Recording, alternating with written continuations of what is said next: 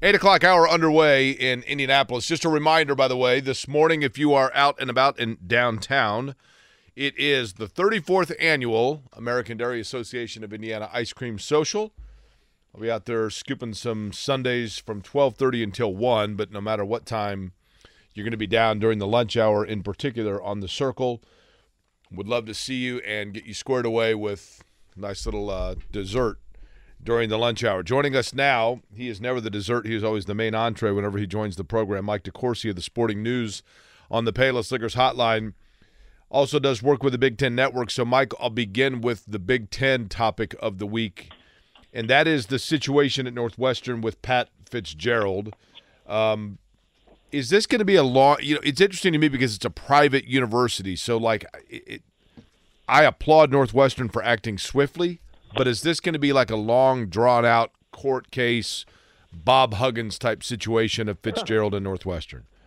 I suspect not. Uh, I, that's not to say that uh, Fitzgerald will not look to uh, to get some settlement. Uh, it's it's very rare that coaches will walk away from a terminated contract uh, without trying to get some compensation in, in a circumstance like this. But I don't expect that it would be as public as what Huggins has allowed his circumstance to become. Which, remember, they aren't the same. Uh, Huggins Huggins developed from his own conduct on multiple occasions. One in May when he was on the radio in Cincinnati and used a slur, uh, and then uh, and then the uh, second one, the uh, DUI uh, arrest in Pittsburgh. So they, they're not the same as as failing in some way to have a uh, apparently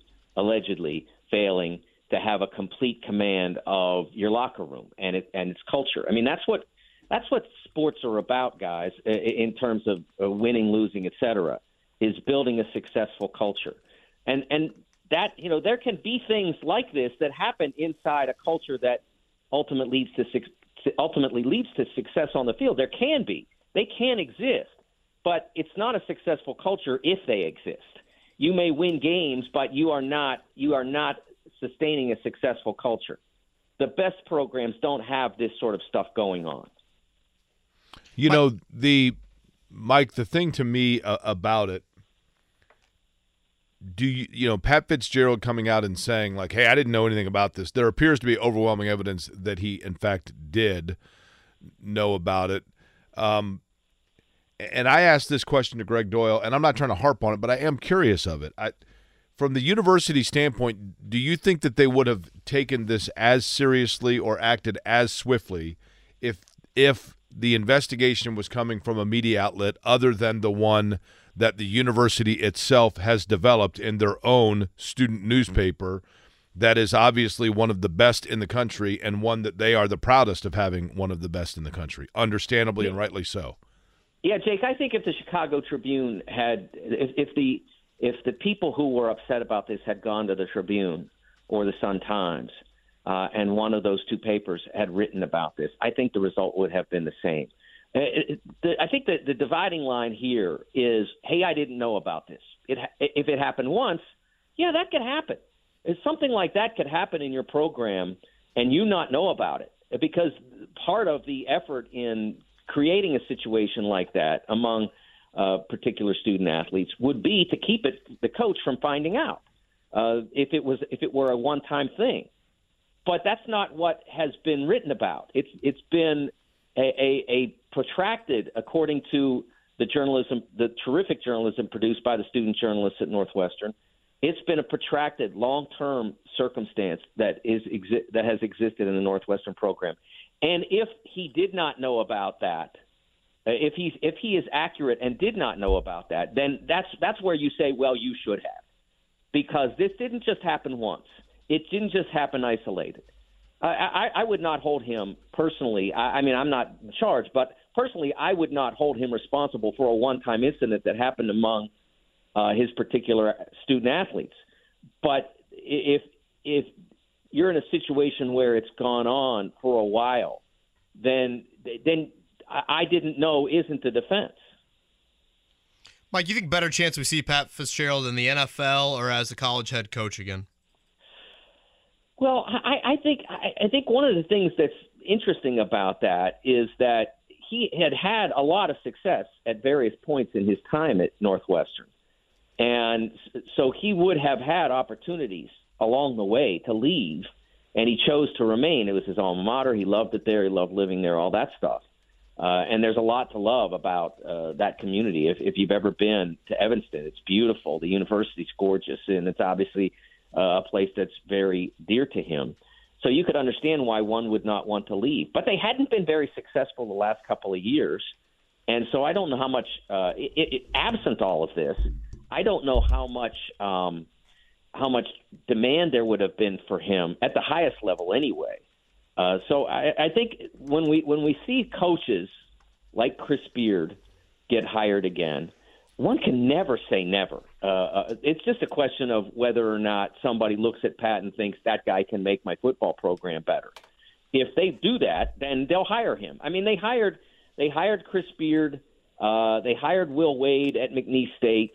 So I would never say that what happened here would be disqualifying from uh, Pat Fitzgerald getting another job. That's not to say I'm endorsing it uh, that that that decision making. Um, I, I wrote a column in the spring about my uh, it, it, about grading various coaching hires. I never wrote a specific column about the decision to hire Chris Beard, but when I graded uh, Ole Miss hiring Chris Beard, you can look at the grades and see uh, I was not in favor of that decision. So I'm not endorsing that necessarily. I'm just saying that I wouldn't be surprised if it were to occur.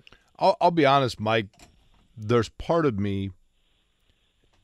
I don't know Pat Fitzgerald. We've had him on this program. I, have he was very nice. I, you know, yeah. that that I, I don't know him though. But there is part of me that thinks to myself, okay, second chances, sure. If he were to get hired somewhere as a defensive coordinator, then that means that he is entering a situation where there is someone above him of accountability that oversees things, and thus, when it comes to the ultimate responsibility of young people, it's it doesn't fall on him. There is someone above him. I could see that being more likely than than a head coach in terms of his immediacy of next job if it's at the college level. Does that make sense? Yeah, I think it makes sense. I, I don't know that he would rush back in, in to do that unless it were an elite program uh, it, if it were somewhere very near the top of the business. I, I think once one's been a head coach and has and has been successful on the field at that, I, I, I don't think that in most cases there's a, a great rush to return to a, a lesser job unless it becomes obvious that there's no other way to get back to that pinnacle. And as I said, uh, what happened here, it doesn't make uh, Fitz a bad person. It just meant he uh, that if if this is all true, and, and again, where I think it's the fact that this has happened suggests that it is.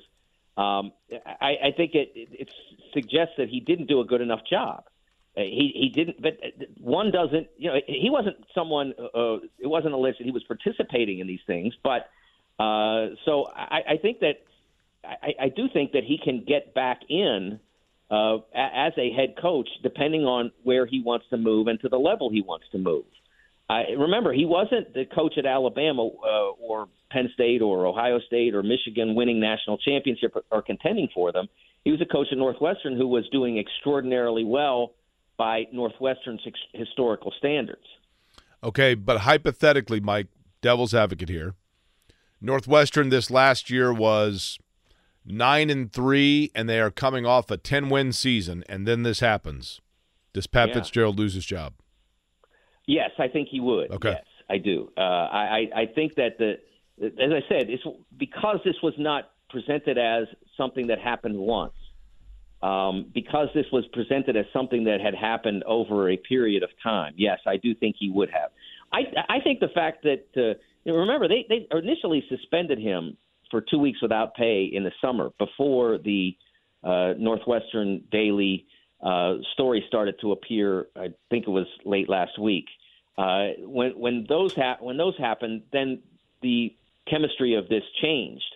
Uh, so I, I do think that even if they had been great last year, they would have felt compelled. Just as West Virginia, after multiple circumstances, uh, felt compelled to remove a coach that they didn't want to. I mean, he was an alum. He had taken to the Final Four, made the Hall of Fame on their watch, and had gotten them back to NCAA tournament last year and had built a, a pretty promising roster for 22, 23 24. They didn't want to fire him, but he just didn't leave them, or excuse me, they didn't want him to leave. They didn't fire him, but they didn't want him to have to leave. Um, they just it got to the point where it just couldn't continue, and I think that that's the point that was reached at Northwestern when when these articles appeared uh, last week. Yeah, Mike DeCourcy's with us, Sporting News, Big Ten Network. You can follow him, TSN Mike, uh, on Twitter. Uh, talking a little bit everything from a college sports standpoint here with Mike. Shifting gears, I, I almost am kind of asking for an update and maybe a little bit of education here, Mike. Where are we at on transfer portal guidelines? Uh, what, if any, are in place, and are we have we reached the end of like the COVID cycle? Because I know with you know that, that extra year due to COVID, you know, it was free rein for everybody to kind of take advantage of that extra year. Where are we at, if any, on one-time transfers and things like that? Yeah, I think first of all, uh, we we we still have a lot of uh, one. I think we have we expected to have one more season of COVID play, uh, co- players using the COVID year. Okay. Uh, one one more season. There might be some stragglers out there because of an injury redshirt situation, but the the vast majority of them are expected to cycle out after this season or next. So it, it, it is something that's impacted the college sports landscape in an underrated way. Uh, there, there, there's a lot of talk about devaluing high school players. Uh, I read, I read an article about uh, high school players not being that attractive to uh, to programs now because they can go and and in, instead uh, uh, go out and get guys in the transfer portal. And there was one quote from a coach uh, who said, "If you're the 60, you're the 60th rated player in a class, you're in, you know, you're basically hosed now." And I'm thinking, wait a second, did I just not watch Purdue win dual Big Ten championships with one guy rated 198 and the other guy rated like 85th? uh, who started there in the backcourt. I don't think it's that dire uh, that we're at that position now, but it has been impacted by COVID, uh, and and it has made a difference.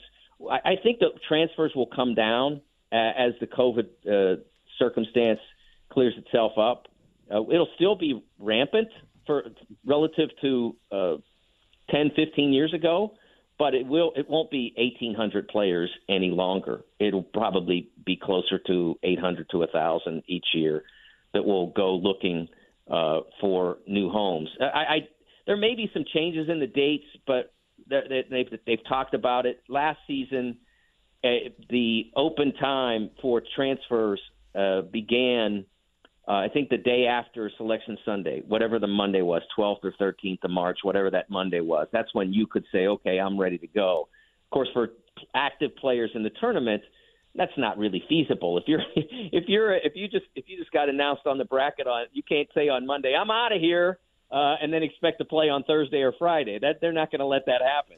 So those players have to wait a little bit until they're eliminated or win the championship to decide whether to take another step there may be some movement on that to move it till after the Final Four uh, or to late March. But I think that's a, I think that's a, a, a bit of a challenge for the athlete because it doesn't give you much time to find a new home. If you're if you're not starting the process until basically April, I mean that gives you only maybe a month to the end of your own semester at your at the at your current school to look around and decide whether you want to to find a new home. I, I don't think that's enough time for men and women's basketball. Uh, and so I, I, I think that that I think we're probably going to end up seeing them stick around that end of the regular season, uh, beginning of uh, postseason. Mike DeCourcy is our guest. Of course, he is with Sporting News. He is on the Payless Hotline, also with the Big Ten Network. Um, Mike, before I get to a soccer question for you, I did want to circle back to because uh, as I've always said, you are the authoritative dean of college basketball. And so, with the Bob Huggins situation, I want to go back to that. For those that are unfamiliar, Bob Huggins, of course, had a situation, as you had mentioned um, some inappropriate comments on a radio station that cost him uh, a penalty in terms of pay. Then shortly thereafter, a DUI, and then he sent a, a he posted the following message from Bob Huggins to the WVU community, Mountaineer Nation. Today, I have submitted a letter to President Gordon Gee or G. I'm not sure what you pronounce it and Vice President and Director of Athletics Wren Baker informing them of my resignation and intention to retire as head men's basketball coach at West Virginia University effective immediately. End quote. He now says that wasn't actually a resignation. Where do we stand here? Uh, I, I don't think there's any question that West Virginia is not opening its door to, to for Bob to return. They are they are open to honoring him at a future point in some way, shape, or form uh, but they are not open to him being employed there. Uh, he may be trying to get a settlement out of West Virginia in the way I discussed uh, earlier. Uh, Pat Fitzgerald may be trying to get, uh, at, maybe at some point, trying to get some money out of Northwestern. Um, but I, I, I, I no doubt he will not be the coach at West Virginia next year. Uh, there won't be any way to compel him to do that. It, it, one of the one of the, one of the things that's interesting about this circumstance is that uh, that they they could have, if they wished, fired him for cause under these circumstances. They could have. I mean, I. I, without reading his contract and all that, I mean, it, it wouldn't have been unusual, let's say, for a college in West Virginia's position to fire a coach for cause for a, the, a coach who did what uh, what Bob Huggins is alleged by the Pittsburgh police to have done. Uh, so it wouldn't have been unusual. So I, they wanted him to resign because they felt that it would look better, uh, feel better. Uh, he was an he was an all he was a, a a great player there. He was one of the greatest coaches they've ever had, maybe the greatest. Uh, and they didn't want him to, uh, to they didn't want to have to fire him. The resignation was the best outcome available under those circumstances for both parties. And I, you know, I, I've known Bob for a very long time. I covered him very closely uh, for four years as the beat writer uh, for the Cincinnati Bearcats uh, when I was working at the Cincinnati Enquirer. So I've known him a long time, and I hate seeing this become uh, his legacy, so to speak, or or his or the last chapter of his legacy. Uh, I don't know where the advice is coming from from for him to do this, or whether or not he's just doing it on his own. But he's this is there is no win available for him here, even if he gets more money because he doesn't need more money. He's got plenty of it. So there's no win here. This is all a loss for Bob Huggins. Mike, last one from me from a Big Ten standpoint, and, and obviously things can you know, flip and pretty much snap your fingers. But we've seen a commissioner change here recently. Uh, do you think we'll get any sort of expansion from the Big Ten, whether it is a Pac 12 school, whether it's Notre Dame? Do, do you see any of that on the immediacy? No, no. I mean, I, I never is a long time, but sure. what ha- has to be remembered here is that I, I don't know the exact dollar figure. There have been various reports, but let's set it at $70 million. It's somewhere in that ballpark 65, 70, but let's say the number is 70. There isn't any school out there that isn't already a happy member of the SEC or a or an entrenched contractually obligated uh, school in the ACC until 2036 that would even come close to being worth 70 million dollars to television networks to add them to the Big Ten. I think North Carolina is the closest there might be in terms of their market, which is continuing to grow, and the, the popularity, which is pretty high. Uh, certainly in basketball, football a little less so, but they've done well in football as well. Uh, it, there's no one that's in that neighborhood. It, so what you're asking essentially, would, theoretically, would be asking Wisconsin and Indiana and Iowa and, and Purdue to do is say, well, here's take a pay cut out of your 70 so that we can invite these schools in. Well, why? so we can be bigger. What if it was Notre Dame and Stanford? Notre Dame is different. Notre Dame, the door is always open. Right. But it's not open for Notre Dame to leave the the, the uh, ACC. They're under that same contractual obligation until 2036. Now they may decide that they at some point that they would want to write that check to get out of it. But you guys have lived here for a long time. You followed the Irish. They are as committed to independence as any athletic program I, I think they're more committed to independence than any program I've seen is committed to winning. They love being an independent. I've never been able to figure it out. I've never been able to find anybody who can explain it to me. But they, but it's what they want. Uh, and I know there's a negotiation out there now about what they're going to try to get out of uh, their next television partner, whether it remains NBC or someone else, and what the number is. They'll get close enough that they'll be happy. I don't know what, exactly where they'll land, but they'll get close enough to the number that's being reported that they'll be happy and content to remain independent. It's, it's what they believe that they need to be as, as a football program. As I said, I don't understand it, but it's what it's what they're committed to, uh, and so and and, and I, I respect their commitment. Uh, I don't, like I said, I don't understand it, but I respect it because they are so much in, on that side of the ledger.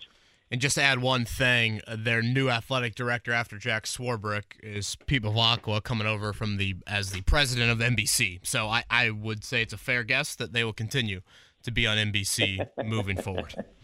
Hey, Mike, before we let you go, I know that you are also a soccer enthusiast.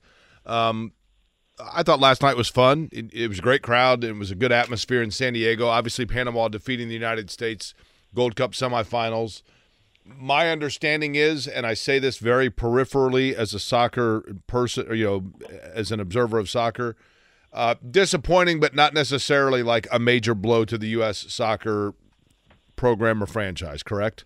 Yeah, because what you saw if you watched last night on FS1 was probably uh, USA 2.5. It's probably not not USA 1.0, the best team that they have, the A team this was probably B to B minus.